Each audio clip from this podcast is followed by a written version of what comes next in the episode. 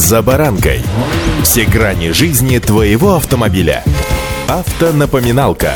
Комментарии экспертов. Советы по обслуживанию автомобилей в программе «За баранкой». Помните песню «Любовь повернулась ко мне задом»? М? Так вот, сегодня ситуация на автомобильном рынке отчасти может быть охарактеризована именно так. Только слово «любовь» замените здесь на слово «Европа». С вами «За баранкой» Александр Карпов. Здравствуйте. Автомобильные факты.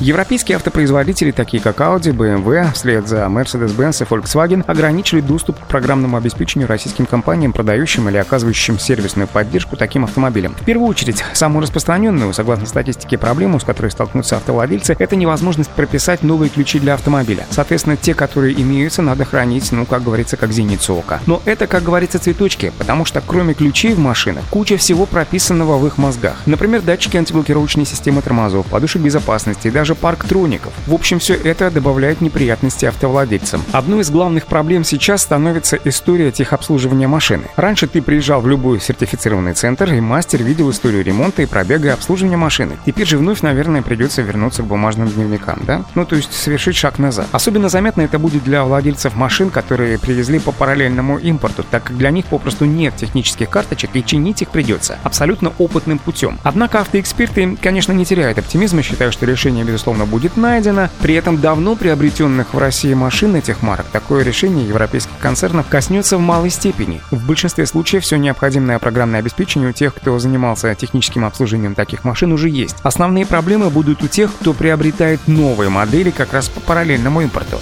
Автомобильные факты.